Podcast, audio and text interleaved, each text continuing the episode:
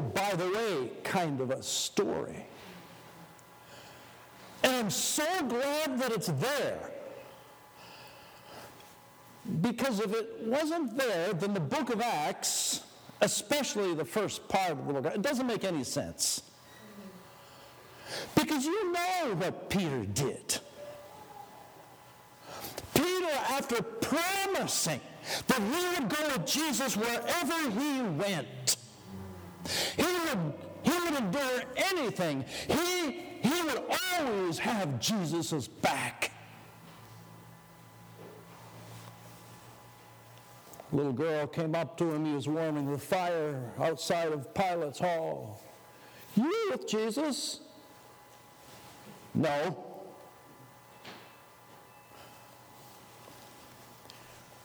I'm sure I saw you with Jesus. I am not one of his followers.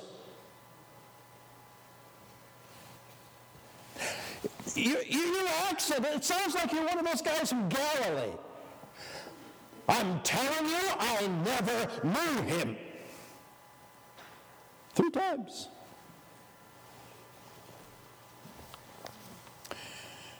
So the book of Acts doesn't make any sense. The book of Acts says on chapter 1, it's Peter that says to the rest of the disciples, oh, we have to replace Judas. Jesus selected 12 of us to follow him. It's a fulfillment of Scripture. We have to, we have to find a replacement. And they, they do. In chapter 2, the Holy Spirit falls upon the church, and when they speak in, in languages with which they were not born. And people thought that they must be drunk or something, and, and it's Peter that steps up and, and, and he announces what this all means. It's Peter. In chapter 10, uh, there's this guy Cornelius. He's totally outside of the Jewish faith, totally. The Holy Spirit comes to him, and he comes to Peter. Gives to him a vision. You know, there's a blanket that comes down from heaven. There are all kinds of animals on it. Go kill, eat. And no, no, I've, I've never done anything like that. And, and, and what it leads to is the beginning of the Gentile mission. That's why you and I are here. because of the Gentile mission.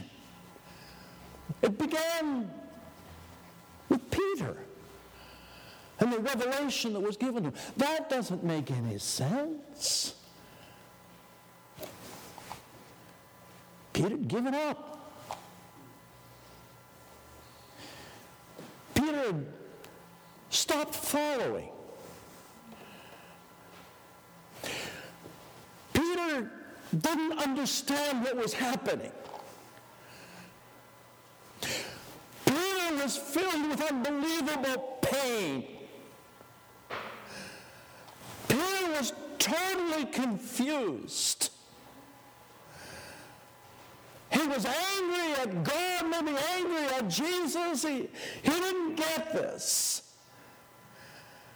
And when Jesus needed him the most, denied ever knowing him.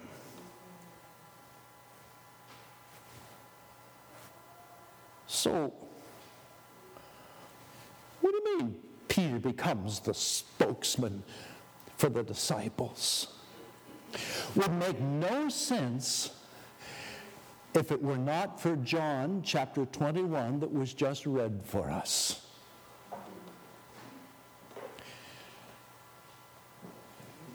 Peter was out on a boat. He and his disciples, uh,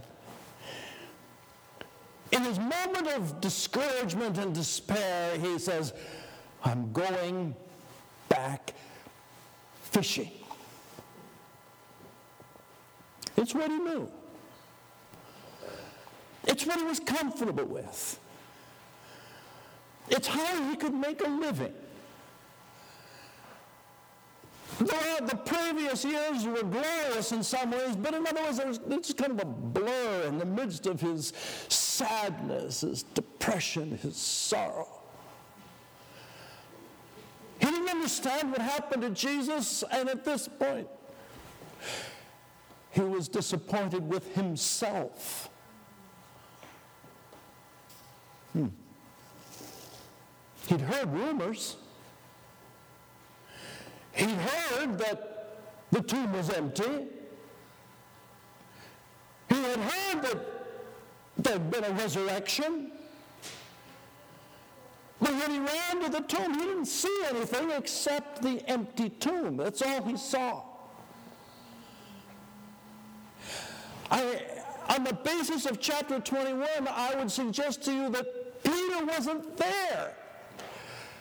When Jesus went into this upper room where the disciples were meeting behind closed doors, and Jesus just appears to them and, and then breathes on them and says, Receive the Holy Spirit. I, I, I don't think, I don't think Peter was there for that. He had gone fishing. He and his friends had fished all night and caught nothing. Well, that's how it all began. You remember, uh, Luke chapter 5 tells the story. Peter was out fishing all night. He and his brother, his father, they didn't catch anything. And so discouraged, they come back to shore in the morning. And as he approaches the shore, there's a crowd. As he gets closer, he sees that Jesus is at the edge of the, of the lake and he's teaching. Oh, he knew Jesus. He had heard some of his teachings. Jesus had healed Peter's mother in law. He knew Jesus, he knew who he was. And so while he's there, you know, cleaning his nets along with his brother and his father, he's, he's listening. And when Jesus is teaching, Jesus goes over to Peter and says, Peter, and your boat? I want to just shout out just a little bit because the, the, they're, they're crowding me so much I can hardly breathe. Oh, oh no problem. No problem. It, gives, gets into the boat and he finishes teaching. And he says, Peter, oh, let's push out a little bit.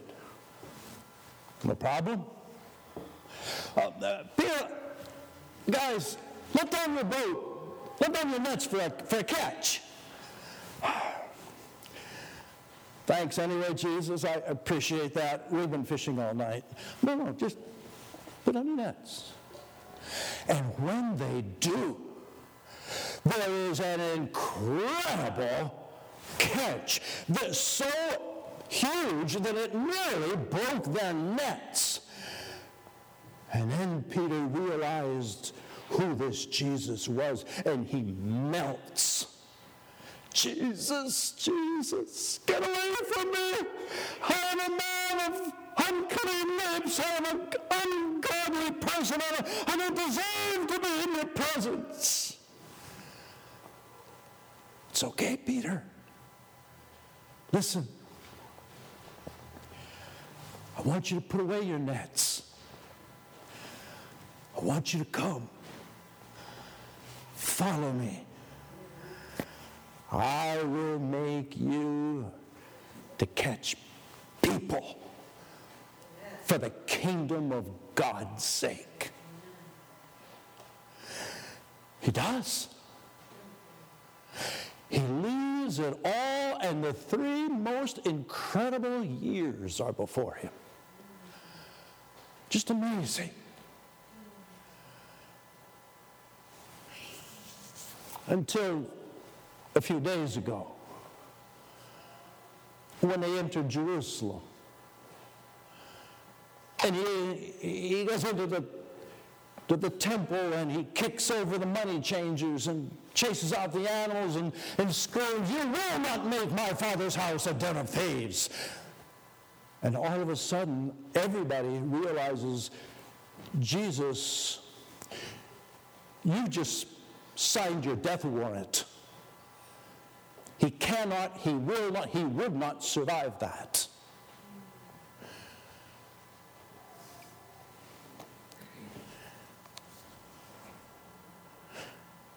After three years, Peter, maybe the others, felt like everything that they had put their hope and trust in was gone. And when he was crucified, and not only nailed Jesus to a cross, and hammered a nail into the coffin of his decision. No more. No, I don't know him. I don't know that Jesus. I thought I knew him. I don't know him.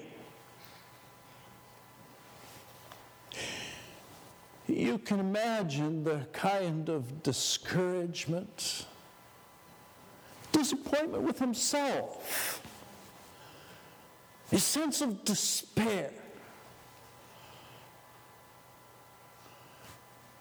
He'd heard rumors. Jesus? Alive? Well, doesn't matter. Because if he knew what I said, he wouldn't want me. Not me. Once we were good, but he knows these kinds of things. Yeah, yeah, maybe, maybe, maybe he's alive. I don't know what that means, but really doesn't apply to me. Because if Jesus really knew me,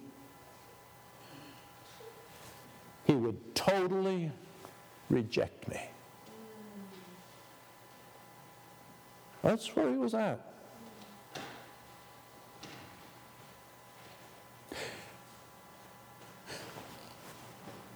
Maybe you've been there. Maybe there was a time in your life when you were so excited about your newfound faith in Christ. Life happens, things happen, and you blew it. You've thought some things, you've said some things, you've done some things, and you, you'd take it back if you could. But what's the other? you can't unsay them, you can't undo them. They're done. And you're not so much disappointed with God, which was last week's theme, you're just disappointed with yourself. And you feel deep down inside if God knew, He'd have nothing to do with you. Maybe you've been there. So he's out fishing with his disciples and another one of those nights, all working all day long, and they caught nothing. And as they come back to shore, there's somebody on shore. As they get closer, you can see the smoke going up from the, the little fire that he had built. And as they get closer, they can hear him. He calls out, Catch anything? No. If you ever see a fisherman come back and they haven't caught anything after hours and hours, don't ask them.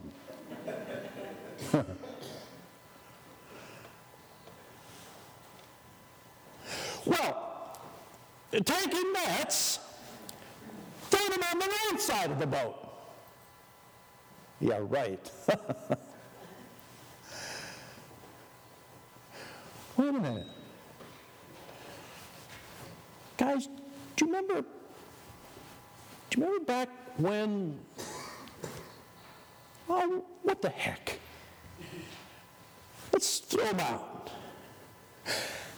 And there was such a catch that it nearly sunk the boat. It's true.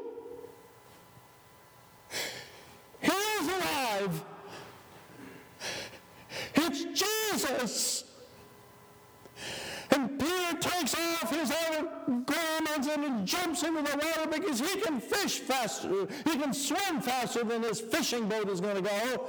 And he swims to Jesus.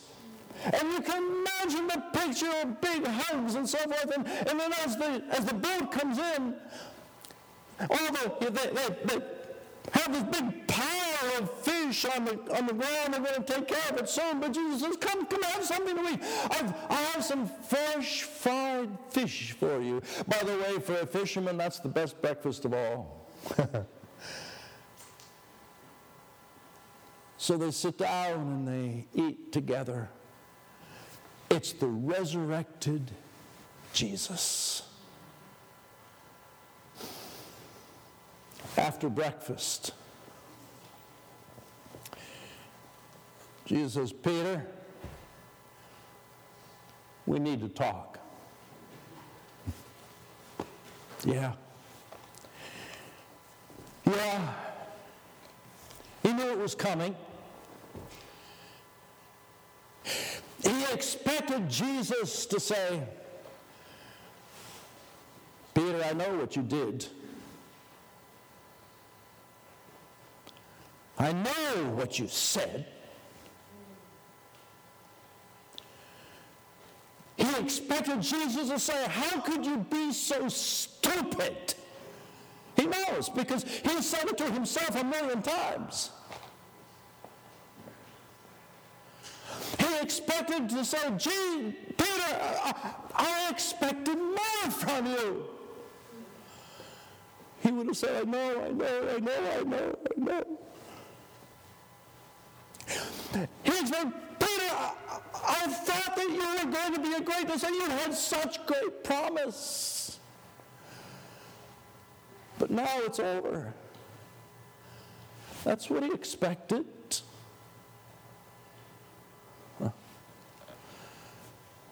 But Jesus says something different. Peter,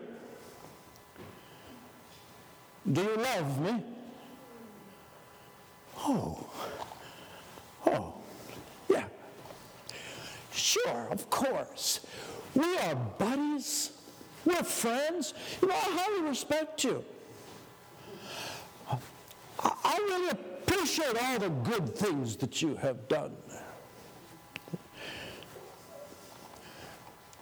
Feed my lambs.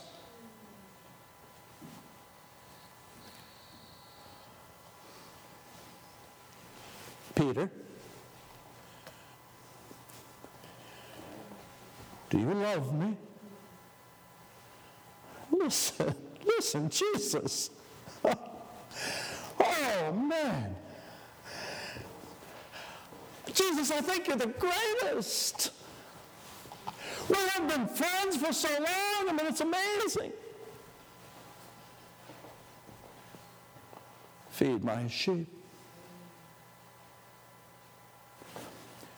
It's the, it's the same calling. It's the same calling that he heard three years ago. Peter, go out and fish for people.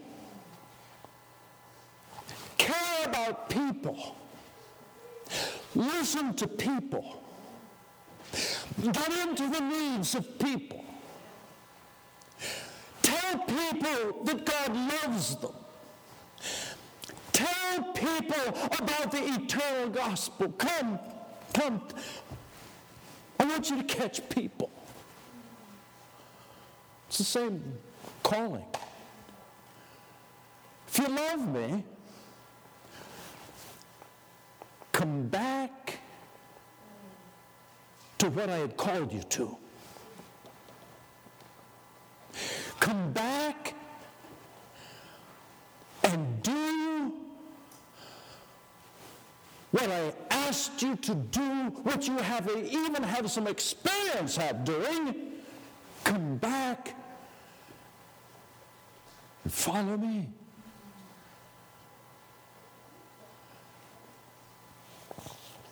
Peter, do you love me?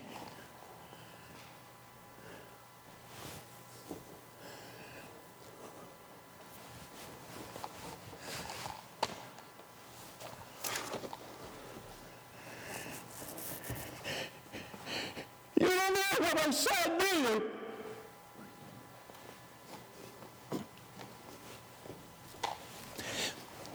That's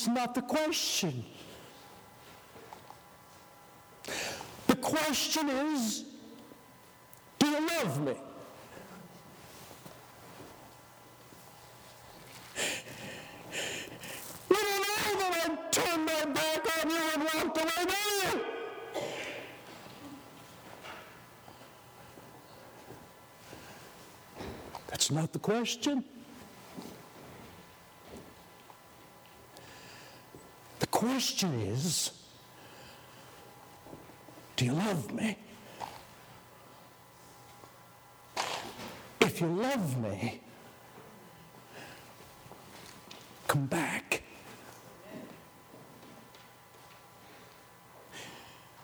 It'll cost you. Let's be serious.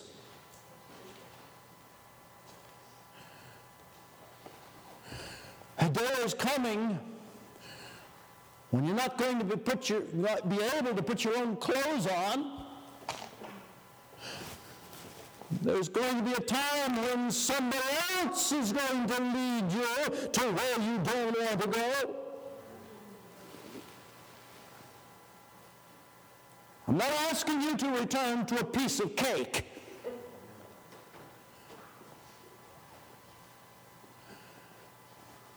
There's a, there's a price to be paid. Oh, it is so worth it. It is such a marvelous, marvelous thing to serve Jesus Christ and to be a part of his kingdom and to see people helped and to, and to see God's kingdom grow. It's, it's the most wonderful, it's the most marvelous thing in the world. It's wonderful. But let's be serious. There is a price.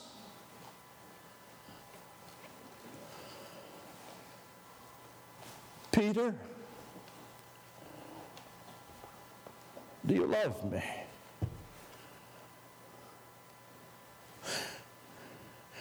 I can only see tears flowing down the face of Peter. Jesus, you have no idea how I love you. I am so sorry. I can't take it back, but I'm so sorry.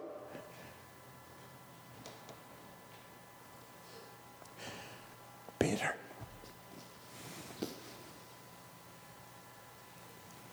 Feed my sheep.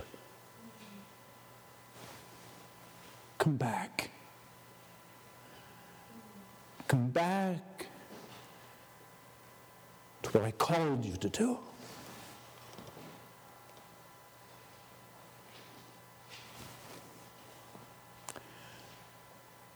That's our calling.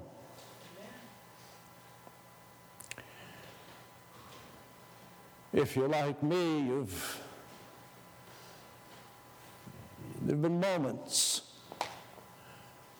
when you've blown it.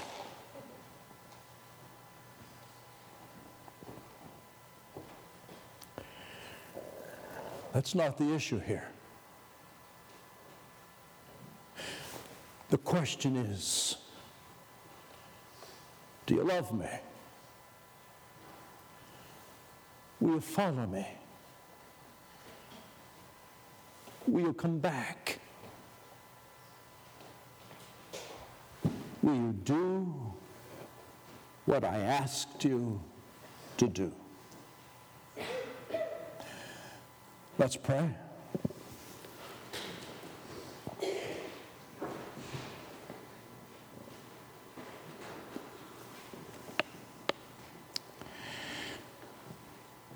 As you pray in the quietness of your pew,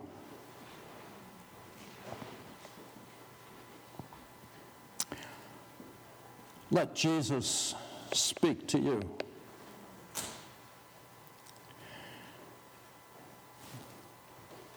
And if the answer when he asks, Do you love me?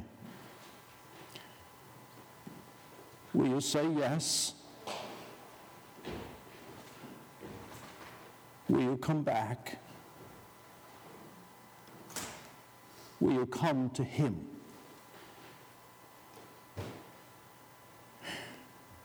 Will you give your life to him in a fresh new way?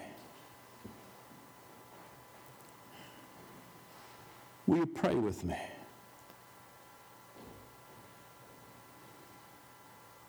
Jesus, I love you.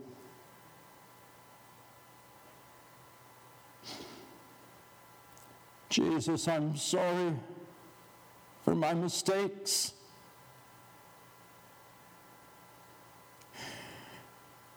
I'm sorry about my bad decisions.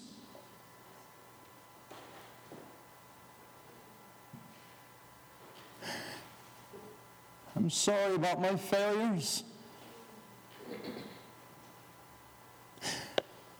But if you want me, here I am. Take me. Fill me. Use me for your kingdom's sake. Amen.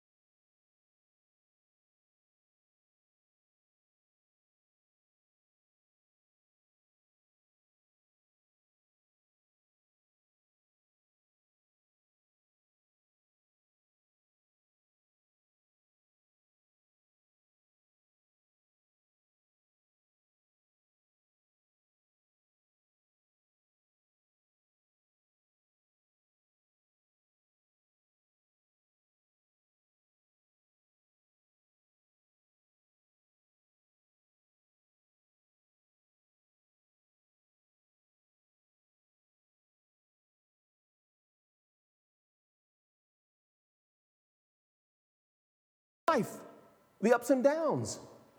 Joy comes from a consistent and focused relationship with Jesus Christ.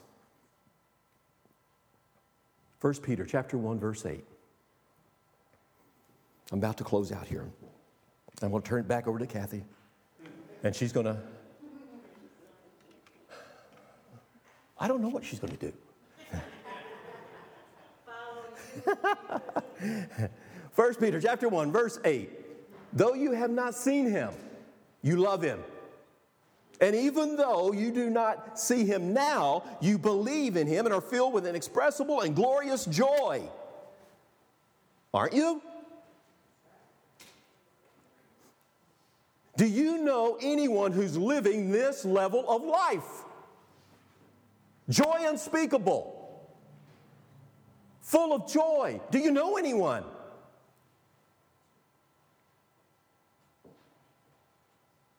How do we live a focused life in Christ? Verse 14, and then I'm, I think I'm done. Kathy, is that okay? John 15, verse 14. Watch this. You are my friends if you do what I command. God expects our obedience, He expects it. He doesn't just want us to obey, He demands that we obey. Wow. What kind of life are you living? It is a, is a life that counts. Is Jesus Christ the focus of your life?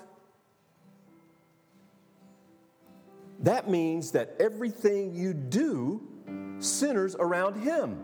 Everything. I'll close with this one sentence Christianity, Christian, disciple, follower of Jesus, is not a part time life, a sometime life. It is not. It's an all time life. It's a surrendered life. Giving up of self. Let us go to the Lord in prayer. Lord Heavenly Father, that is the cry of our hearts this morning. Your people calling.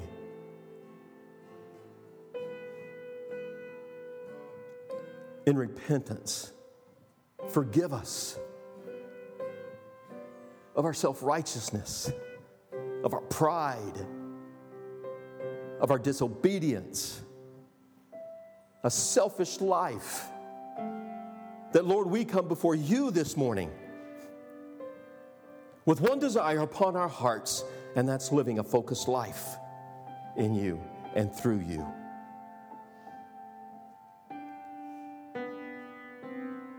Lord, I pray, and this is a bold prayer, whatever it takes, Lord, in the life of your people, professing Christians, your church, whatever it takes to bring us to our knees. and live a life centered on you. Put it before us, Lord. Put it before us. And in making that statement, I see one person. I see Jesus Christ. And then I see the power of the Holy Spirit working upon those that are within the sound of these words, this prayer, whether it be in this building or online. Specifically, people online. You're welcome in the house of the Lord. Don't make him a life of convenience.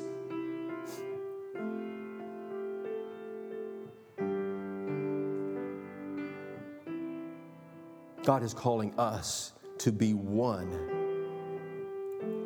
in Christ Jesus. So, Lord, I pray that your Holy Spirit moves within those that have been listening, those that have ears to hear. And the Holy Spirit moves them before your throne on their knees in repentance.